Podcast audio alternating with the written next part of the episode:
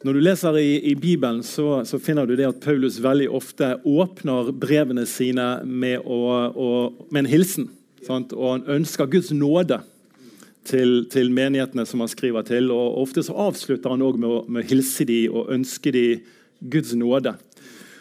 Og jeg, jeg vet ikke hva du tenker på når du hører ordet nåde. Hvilke assosiasjoner du får. Hva, hva nåde er for deg. Det hadde vært, vært, kjekt bare å høre litt sånn uh, på sparket her. Hva, når jeg sier nåde, Guds nåde, hvilke assosiasjoner får du? Hva tenker du på med Guds nåde? Du, Liv? Ufortjent godhet.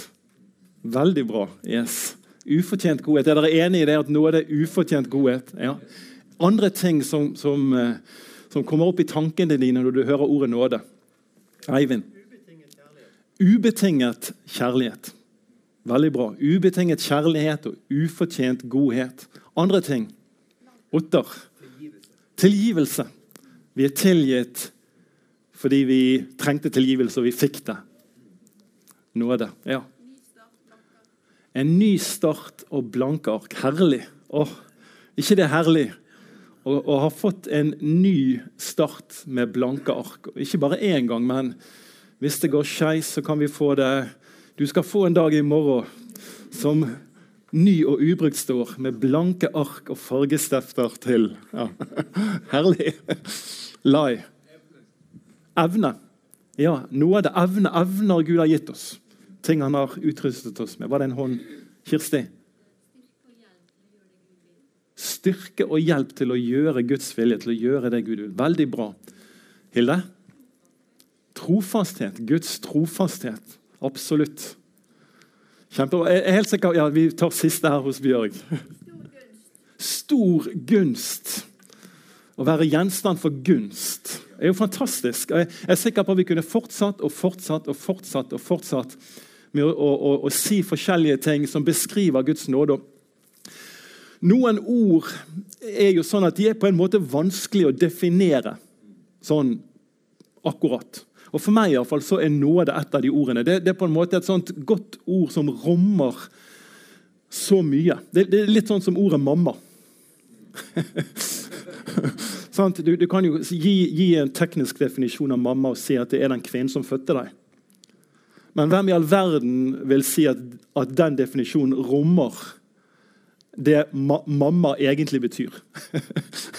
det blir bare en teknisk definisjon av noe som når du sier mamma For de aller fleste av oss så rommer det så mye mer av gode ting.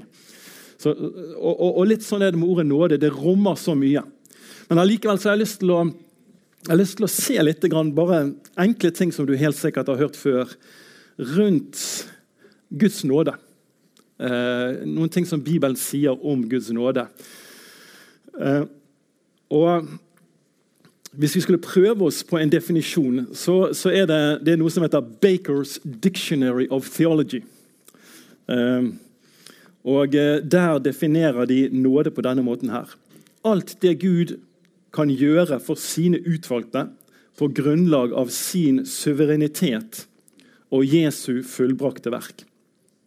Så det er alt det Gud kan gjøre for sine utvalgte på grunnlag av sin suverenitet og på det Jesus har gjort. I GT så finner du at det er flere ord som brukes om, om Guds nåde.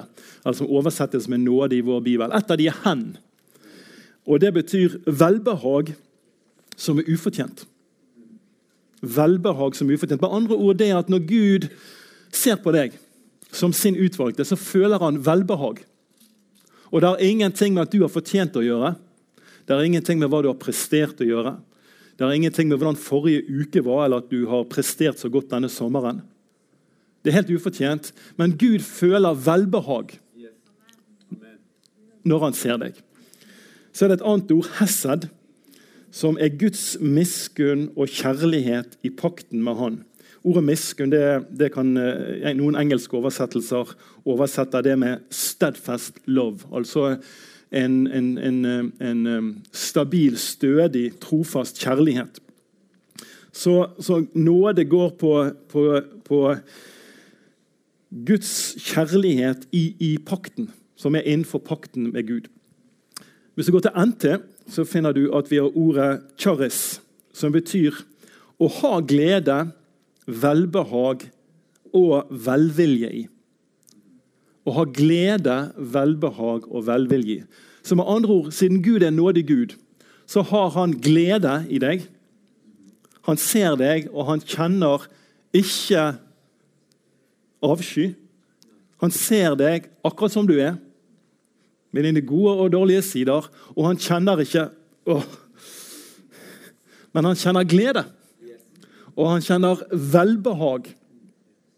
Og han, han, han, han kjenner gode ting i hjertet sitt. Og det er nåde. Det, det, det, handler ikke om at han kjenner den gleden pga. oss, men det er, det er fordi han er den han er. Romerbrevet 6,11 sier og er, er, det av nåde, er det ikke pga. gjerninger. Ellers ville ikke nåden vært noe nåde. Så det ligger sant, Flere av de som, eh, som, som, delte ting her nå i sted, sant, snakket om dette med at det er ufortjent. Liv sa at det er ufortjent godhet.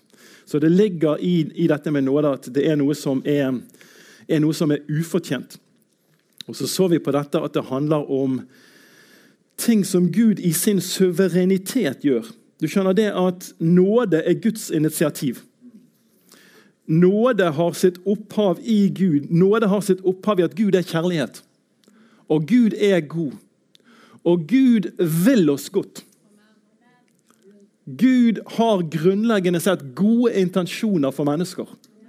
Han vil oss godt. Du finner et interessant skriftsted i 5. Mosebok, hvor Moses sier på Guds vegne til folket at jeg stiller fram for deg i dag liv og død, velsignelse og forbannelse. Sånn, så må de velge. Jeg stiller fram for dere disse to alternativene. Liv, velsignelse, død og forbannelse. Og Du skulle jo tro at det var et innlysende og enkelt valg.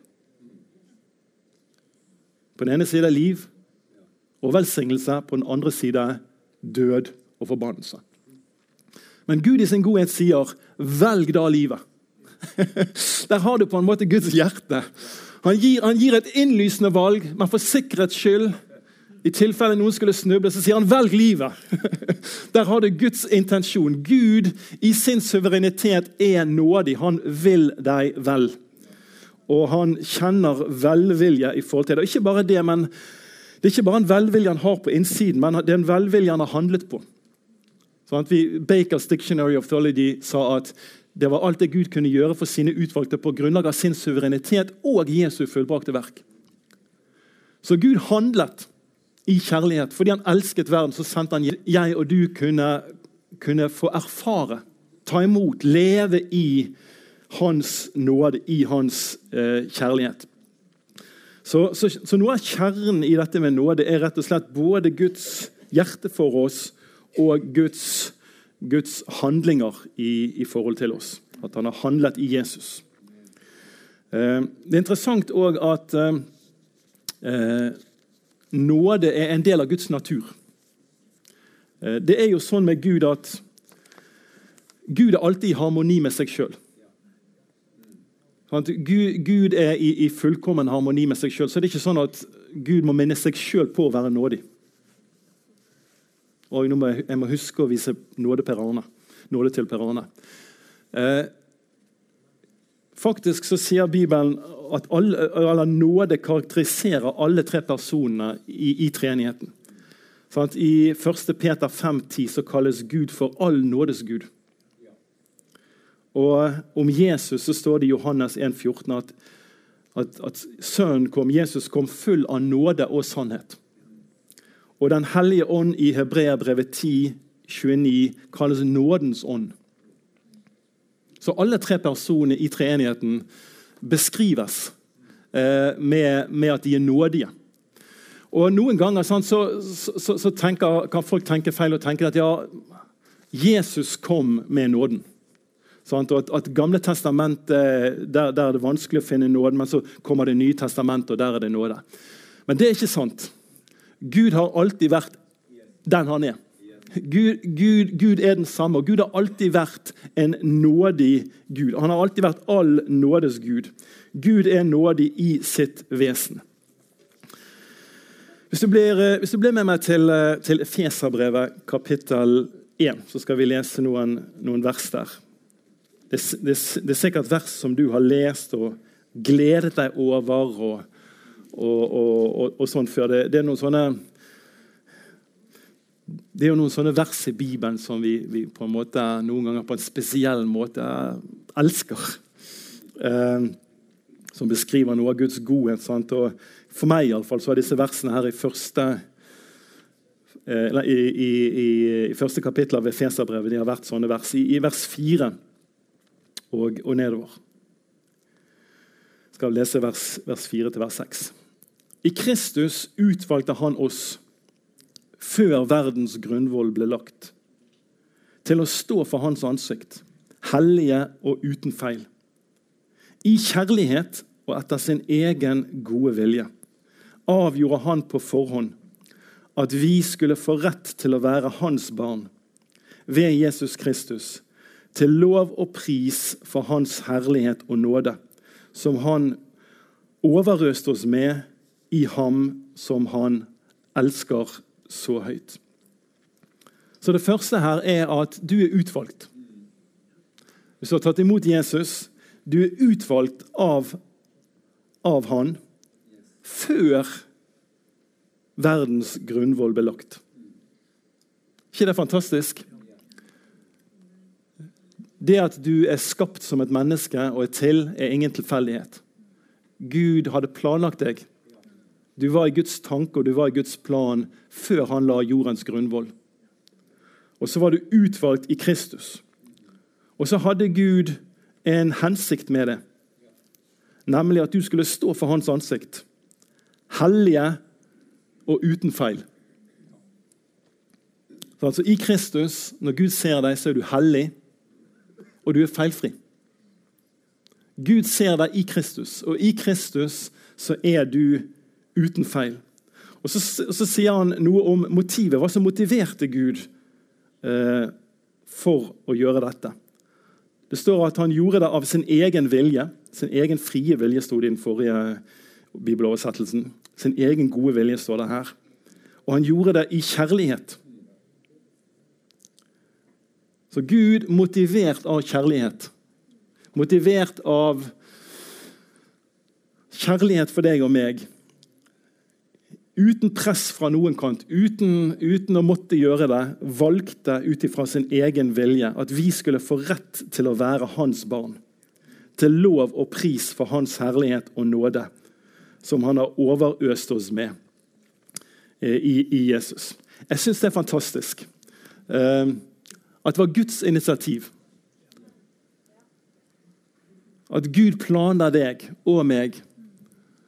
Og, og, det gjør at hvis jeg var elsket av Gud eh, før jeg var skapt Hvis du var elsket av Gud før han la jordens grunnvoll så betyr det at Guds kjærlighet til deg og meg har ingenting med hva vi presterer å gjøre. For Han elsket oss før vi var til. Han elsket oss før vi hadde gjort noe. Han elsket oss fra, fra, fra begynnelsen. Så vi er elsket fordi Gud er kjærlighet, ikke fordi vi, eh, ikke fordi vi har prestert noe som har fått Gud til å elske oss. Du er elsket, og Gud Gud kjenner det samme overfor deg, sånn som han, han eh, kjenner overfor Jesus. Sånn Jesus ber i Johannes 17 og sier at, du, at, at, Gud har elsket oss sånn som han har elsket Jesus sjøl. Du er like mye elsket av Gud som Jesus. Og du vet, Gud talte, Når Jesus kommer opp av dåpen i Jordan, så sier Gud du er min sønn, den elskede. I deg har jeg velbehag. Men Guds nåde for deg er at Gud har velbehag i forhold til deg. Så bare la det synke inn. Gud ser deg, og han liker deg. Gud, Gud kjenner glede overfor deg. Og Det er jo fantastisk, fordi at utgangspunktet, utgangspunktet var et helt annet. Bibelen sier at vi er frelst av nåde. Men den frelsen vi har fått del i, eh, er en gave. For Bibelen sier det at eh, Du kan bare høre på meg mens jeg leser.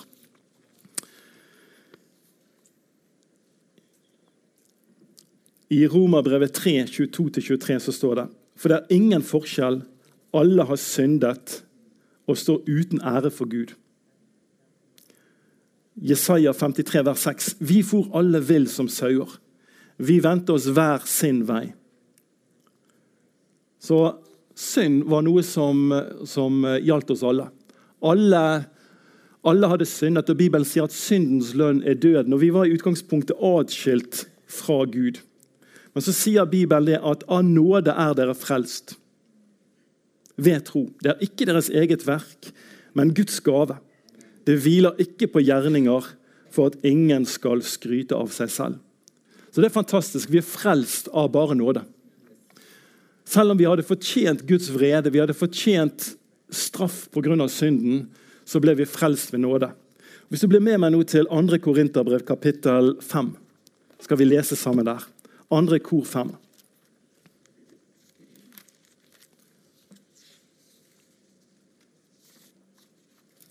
Vers 21.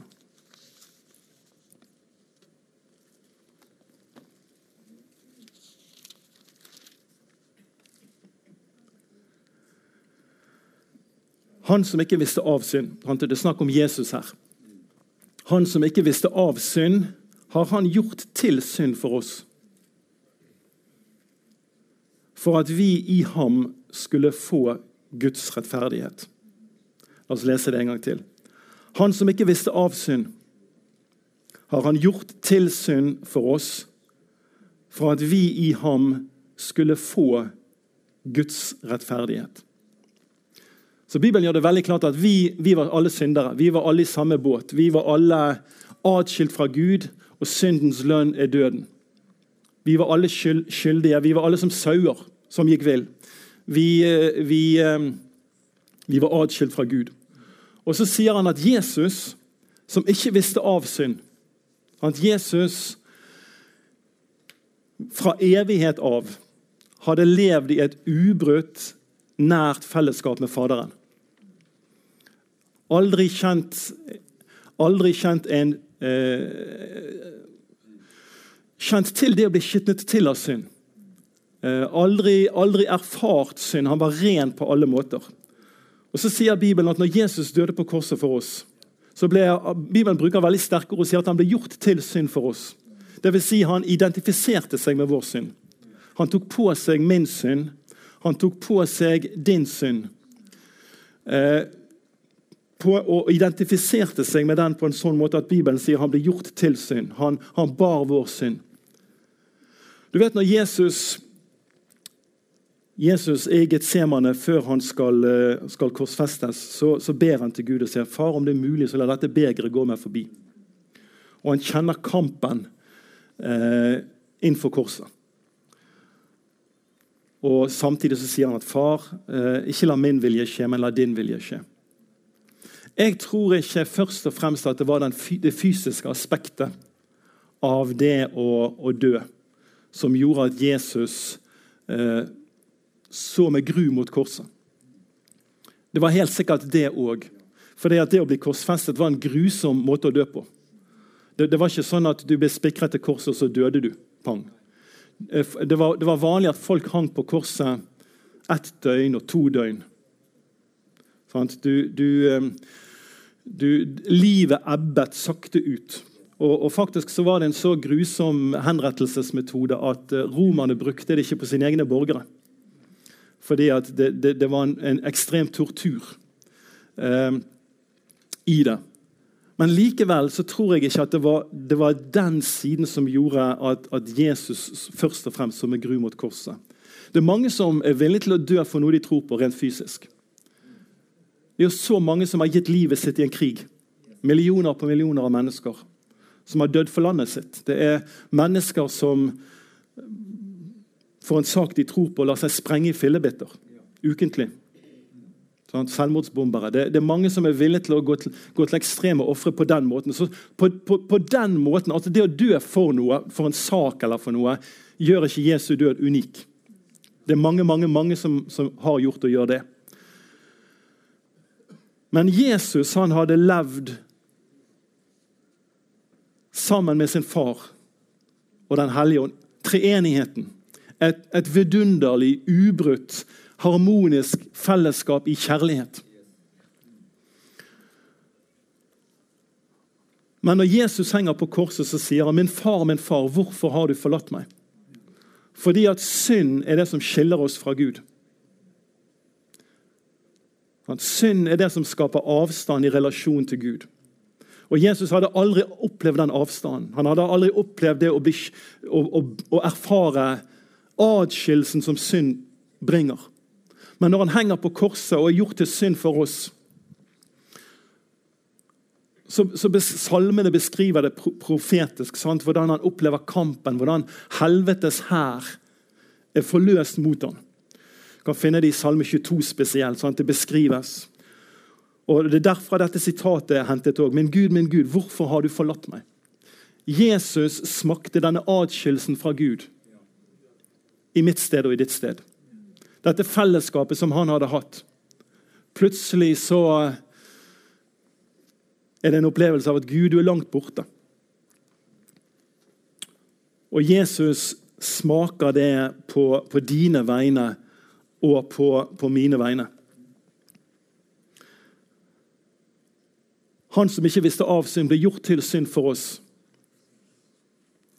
Min synd og din synd. Sant? Og Bibelen snakker om Guds rettferdige vrede. Gud er god, men Gud er også rettferdig. Og fordi Gud er rettferdig, så dømmer han synd. Og, og, og, og, Jesus, når han henger på korset, erfarer Guds vrede over synd. Han ble gjenstand for Guds dom. Sant? Jesaja 53. Sannelig, våre sykdommer bar han. Vi trodde han var blitt knust, slått av Gud og plaget. Men han ble såret for våre overtredelser og knust for våre misgjerninger. Så i Guds dom så var det en knuselse. Det var en dom som rammet Jesus, en dom vi skulle hatt, men som rammet Jesus. Og Guds, Guds, Guds vrede over synd tømmes ut over han som er ren og uskyldig. Og så sier han han som ikke visste av synd, har han gjort til synd for oss, for at vi i han skulle få Guds rettferdighet. ikke er det fantastisk? at han som var totalt ren og helt uskyldig, blir gjort til synd for oss. Og vi som var totalt skyldige, urene og ikke verdig noe i oss sjøl, blir løftet ut av vår tilstand og blir gitt Guds rettferdighet i gave. For et bytte! For en frelse! Jesus tok vår plass, sånn at vi kunne få del i hans relasjon til Gud. Han ble atskilt for at vi skulle bli forent. Det er fantastisk. Det er evangeliet. Og Jeg syns det er sterkt sånn som det står der. Han ble gjort til synd for at vi i han skulle få Guds rettferdighet. Det å bli en kristen er å få Guds rettferdighet. Det er ikke det at Gud ser på meg og sier nå har Per Arne tenkt å begynne en kristen livsstil. Han har, begynt, han har tenkt å begynne å ta seg sammen og, og leve ut ifra kristen moral, så nå er han en kristen. Men det er det at som en gave pga. det Jesus gjorde, så får jeg Guds rettferdighet. Den ble gitt meg. Som betyr at jeg med frimodighet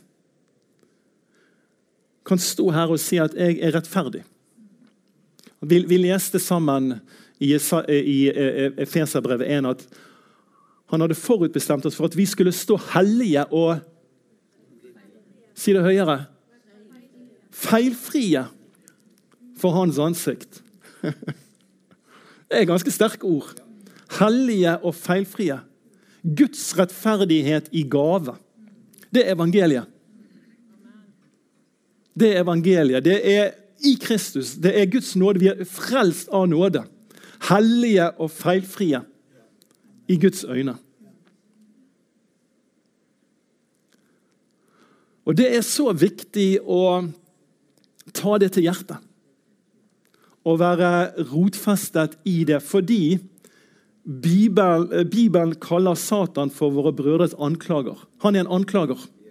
Han vil hele tiden stille spørsmålstegn ved det Gud har sagt om deg. Han vil hele tiden prøve å få deg til å stille spørsmålstegn ved det Gud har sagt. Jeg sa i sted at Jesus, Gud talte til Jesus etter at han var døpt i Jordan.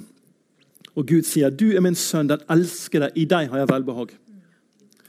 Hvis du leser av Lukas 3, Det neste som står, de, de, de umiddelbare versene, er at Jesus blir drevet ut i ødemarken for å fristes. Det siste Jesus hører før han kommer ut i ødemarken, er 'Du er min sønn, den elskede'. Det første djevelen sier når han kommer ut i ødemarken, er 'hvis du er Guds sønn'. Der har du anklagerens taktikk. Han vil stille spørsmålstegn ved det Gud har sagt om deg. Han vil stille spørsmålstegn som går på din identitet, hvem du er i Guds øyne. Og Vi trenger å bare være rotfestet i denne sannheten. At fordi vi har tatt imot Jesus, så er vi hellige og feilfrie og rettferdige. Det er en gave i Kristus da du ble født på ny. Det er ikke en prosess. Helliggjørelse er en prosess. Helliggjørelse handler om å bli den du er. Når du er født på ny Det å bli født på ny skjer i et øyeblikk. sant? Jesus sier til Nikodemus at du kan ikke komme inn i Guds rike hvis du ikke blir født på ny. Så sier han at Den hellige ånd føder vår ånd på ny. Vi blir en ny skapning. Vi blir født på ny. Det er ikke en prosess, det er en gave. Det skjer i et øyeblikk. Det er en objektiv sannhet. Det er i Kristus. Andre kor 5, 17. Derfor, hvis noen er i Kristus, er han en ny skapning. Det gamle er borte. Alt er blitt nytt. Så du er en ny skapning, født på ny. Fått en ny natur, du er rettferdig, du er gjort hellig. Og fordi du er gjort hellig, så sier Bibelen at da er det en del ting du kan legge av. Og så er det en del ting du kan kle, ikle deg. sant? Så det å Helliggjørelse handler bare om å samarbeide med den Gud allerede har gjort deg til. I en prosess hvor du legger av en del ting som ikke passer det nye livet du har fått. Og så kler du på deg en del ting som passer det livet Gud har skapt i deg. Det er helliggjørelse. Det handler ikke om selvstrev, det handler ikke om, om et forbedringsprosjekt. Det handler bare om å bli den du er.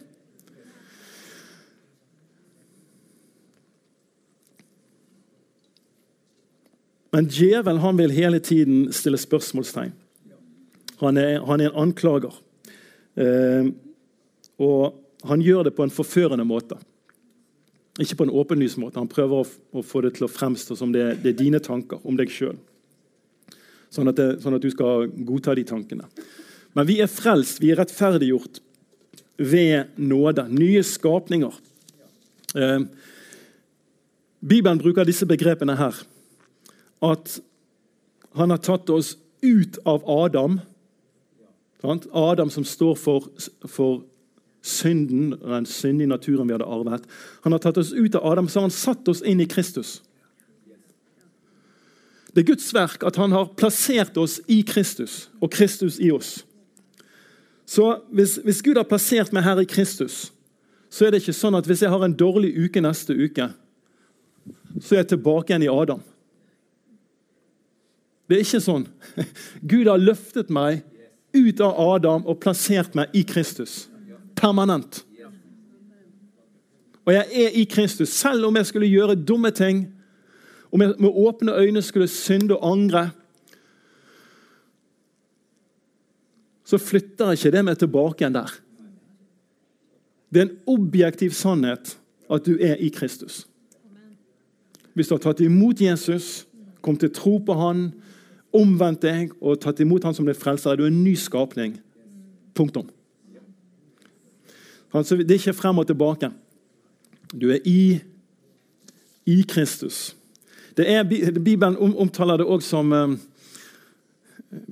I Esekiel 36 tror jeg det er, så står det om at, eh, om at han har tatt ut steinhjertet. Og så har han gitt oss et kjøtthjerte. Så det å bli en kristen er egentlig en hjertetransplantasjon. Det er at han, vi, vi, hadde et, et hjerte av stein. Så Hva karakteriserer et hjerte av stein? Det er hardt, det er kaldt, det er dødt. Steindødt. Det, det, det er ikke liv der. Så sier Gud at det, å, det Gud har gjort, han har tatt ut steinhjertet. Han ser ikke på det halve, kalde, harde hjertet og sier han vi får prøve å, å, å, å reparere det. Vi får prøve å blåse liv i det. vi får prøve å... Det, det, det er ikke der det begynner. Gud sier det der er dødt, vi tar det ut. Og så har han gitt oss et kjøtthjerte, et levende hjerte. Så, så det, det, som skjedde når du tok imot Jesus, var en hjertetransplantasjon. Du har fått et nytt hjerte, et rettferdig hjerte, et rent hjerte, et hellig hjerte. Hjerte skapt av, av, av Gud.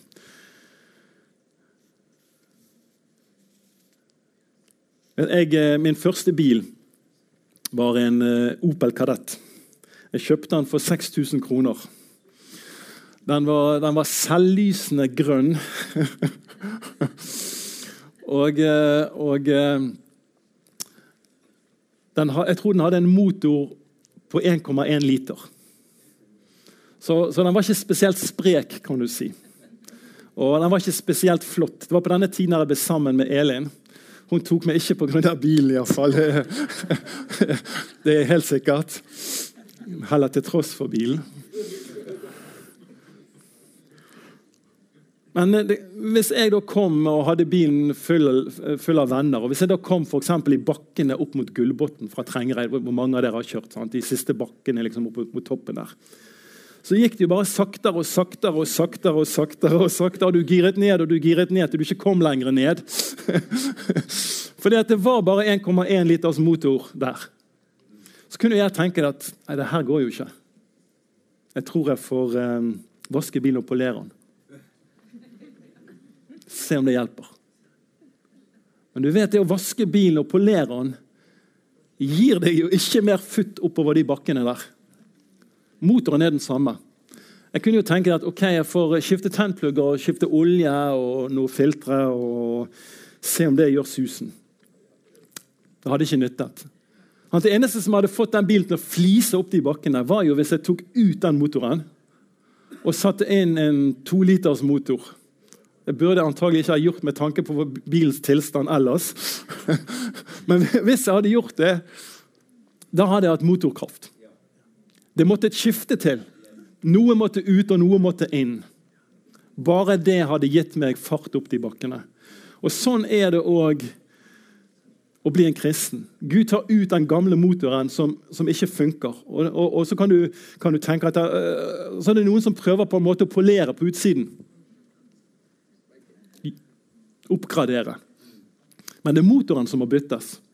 Det er det som gjør deg til en, eh, til en kristen. Det er en gave. Det er Guds nåde. Vi er frelst ved Guds nåde. Jeg har bare lyst til å, Vi skal, vi skal eh, gå mot en avslutning nå. Jeg har bare lyst til å se på ett skriftsted til. Eh, hvis du blir med til Hebreerbrevet kapittel, eh, kapittel 4, så skal vi lese om nådens trone. Fordi at Guds trone er nådens trone. Vers 14-16.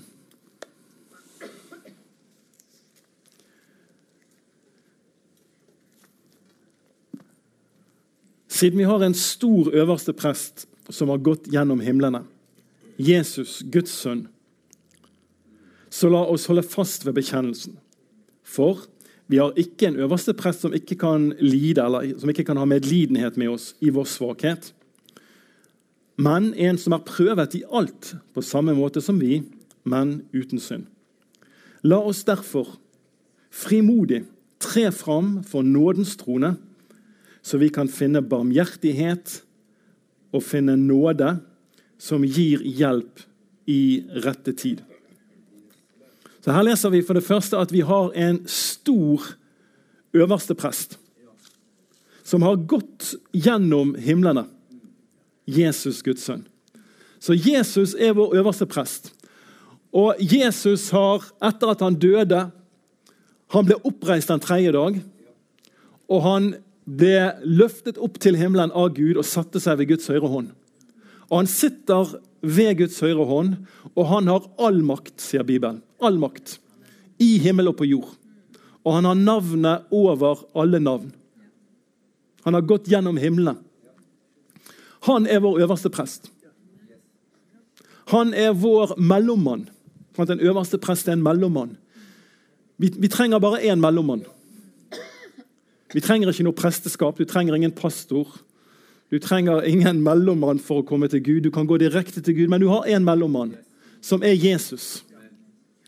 Og han, han, sitter ved Guds høyre hånd for å tale vår sak. Bibelen sier at han går i forbønn for oss. Han ber for oss. Han sitter ved Guds høyre hånd. En, en prest er en, en mellommann, sant? en som på vegne av folket bringer ting inn for Gud. Jesus er din øverste prest. Han, har, han er en stor øverste prest. Siden vi har en stor øverste prest, sier han, Jesus, så la oss holde fast ved bekjennelsen. Og Jesus, sier han her, han er, det her er vanskelig å forstå. Han er prøvet i alt på samme måte som vi. Jeg vet ikke om du kan fatte det. Jeg klarer ikke å fatte hvordan Jesus kan ha vært prøvd i alt. I alle ting. Alle ting du møter. Alt vi erfarer som mennesker. Ingenting vil være fremmed. eller Jesus vil ikke ha noe problem med å forstå det du er igjennom. På noe område noen gang. Han er prøvd i det å være menneske. Så vi har en øverste prest som på den ene side er så stor, allmektig, og så er han samtidig, har han samtidig vært menneske. Og forstår hva det er å være menneske. Han forstår hva lidelse er. Han har ikke noe problem står det her med å lide med oss i vår svakhet. Han skjønner hva smerte er. På, på alle områder. Han kan lide med oss i vår svakhet. Og så er han samtidig så stor. Og Derfor står det, siden vi har denne fantastiske øverstepresten der, så skal vi med frimodighet tre fram for nådens trone. Jeg er glad for at det er nådens trone. Det er nådens trone fordi det er av bare nåde at du kan komme fram for den. Og det er nådens trone fordi at det du møter der, er nåde. Du får nåde som han sier her, sant, at vi skal tre fram for nådens trone, så vi kan finne barmhjertighet og finne nåde som gir hjelp i rette tid. Og så sier han at han sier hva vi skal gjøre. Han sier vi skal holde fast ved bekjennelsen. Så Jeg har bare lyst til å, å avslutte med det. Du har en øverste prest. Jeg har en øverste prest. Jesus i himmelen som, som, som, kjenner din situasjon spesifikt, der du er i livet. Dine utfordringer, din lidelse, din svakhet, dine kamper. Som kjenner det fullt ut, fordi han har prøvd. Og så er han samtidig den som har gått gjennom himmelen, som sitter ved Guds høyre hånd og har all makt. Og så er han din mellommann innenfor Gud, og så sier Gud, hold fast ved bekjennelsen. Hold fast ved bekjennelsen.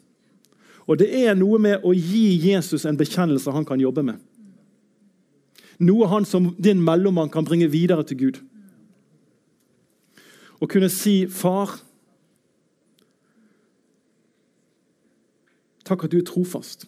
Far, jeg opplever, opplever det tungt, jeg opplever det vanskelig. Jeg ser ikke svaret i denne situasjonen. Jeg er fortvilet, jeg opplever det sånn. Men takk at du er trofast. Takk at du vil liv og velsignelse. Takk at jeg kan få nåde. Det, det, det blir din bekjennelse. Og så gir du øverstepresten Jesus en bekjennelse som han kan gripe tak i. Og bringe videre til far. Som din mellommann. Så hold fast ved bekjennelsen. Å bekjenne på gresk, Den direkte oversettelsen av ordet 'bekjenne' betyr å si det samme som. Å si det samme som. Så Guds ord oppmuntrer deg til å si det samme som. Hva skal du si det samme som? Du skal si det samme som Gud sier. F.eks. her i dag så bekjente vi over Ylva at hun er velsignet. Fordi Gud sier at hun er velsignet. Sånn at du kan bekjenne. Jeg bekjenner over mine barn at de er velsignet den dag i dag. I bønn taler det Gud taler, sier det Gud sier. Og så er Jesus øverstepresten som griper tak i den bekjennelsen og bringer den. 'Far, hørte du hva Per Arne sa?' Marie er velsignet. Og så bringer han det videre. Hold fast ved bekjennelsen. Og Noen ganger så er det sånn i livet at vi står i ting, og vi ser ikke svaret eller løsningen. Ehm, men det å kunne komme fram for nådens trone og legge det over til Gud, eh, gjør at du kan hvile i en, en, en grunnleggende trygghet i det at Gud har kontroll. Jeg ser ikke svaret. Jeg, jeg syns dette er vanskelig. Far, um, det har gått tid. Far, hvis jeg skulle se på historikken, så, så, så hadde jeg kanskje blitt motløs. Men far, jeg vet du er god. Du er trofast. Du er med meg. Og du kommer fram for Gud mer og bare legger det over til han. Og så vet du det at du kan finne en hvile innenfor nådens trone. I det at Gud er en god Gud som fullkomment forstår og ser, og som har kontroll. Og det er egentlig alt du trenger noen ganger. Um, og det å kunne leve i den hvilen, at Gud er nådig og, og god i ditt liv. Jeg skal avslutte med å be. Himmelske Far, vi vil bare takke deg for din nåde. Takk at du har møtt oss med nåde. Far, takk at du ikke har møtt oss med det vi hadde fortjent, men du har møtt oss med godhet. Du har møtt oss med kjærlighet, og du har møtt oss med frelse i din sønn. Og far, du har tatt oss fra mørket inn i lyset. Far, vi ønsker bare å si takk. Takk for din godhet. Takk for din frelse. Takk for at Jesus tok vår plass, sånn at vi kunne bli brødre av Herrenes Herre og dine barn. Takk, Jesus, at du tok vår plass. Takk at du bar vår synd. Takk at du gikk i vårt sted. Takk at du ga ditt liv. Takk at ved det så fikk vi liv. Herre, vi fra dypet av våre hjerter takker deg fordi vi vet at uten deg, Herre, hadde vi vært evig fortapt. Takk skal du ha. Og Jesus, Takk at du lever i dag. Takk at du sitter ved Faderens høyre hånd. Takk at du ser hver og en som er her. Takk at du kjenner oss. Du kjenner hver minste detalj. Hvert atom i vår kropp. Takk at du har omsorg for oss. Jesus, takk at du taler vår sak. Takk at du ber for oss. Takk at vi kan komme inn for din trone og kjenne at det er miskunn og hjelp i rette tid. Far, jeg bare ber for, for, oss alle som er her inne nå, at i forhold til de ting vi står i, så skal du bare hjelpe hver enkelt til å leve livet innenfor din trone, Herre. Innenfor nådens trone, der det er hjelp å få, Herre.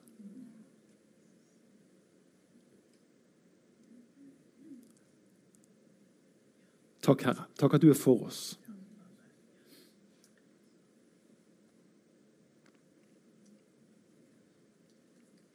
Far, så vil jeg bare be om at eh, dersom det er noen her inne som ikke har fått oppleve livet i deg, frelsen som er i Jesus Kristus Far, at du skal kalle de og dra de til deg sjøl, her. La de få se at du er en god far. La de få se at du er reell. La de få se at du elsker dem, og at du kjenner dem, at du ønsker å komme med din frelse inn i livene deres. Vi ærer deg, Far, i Jesu navn. Amen. Amen. Yes.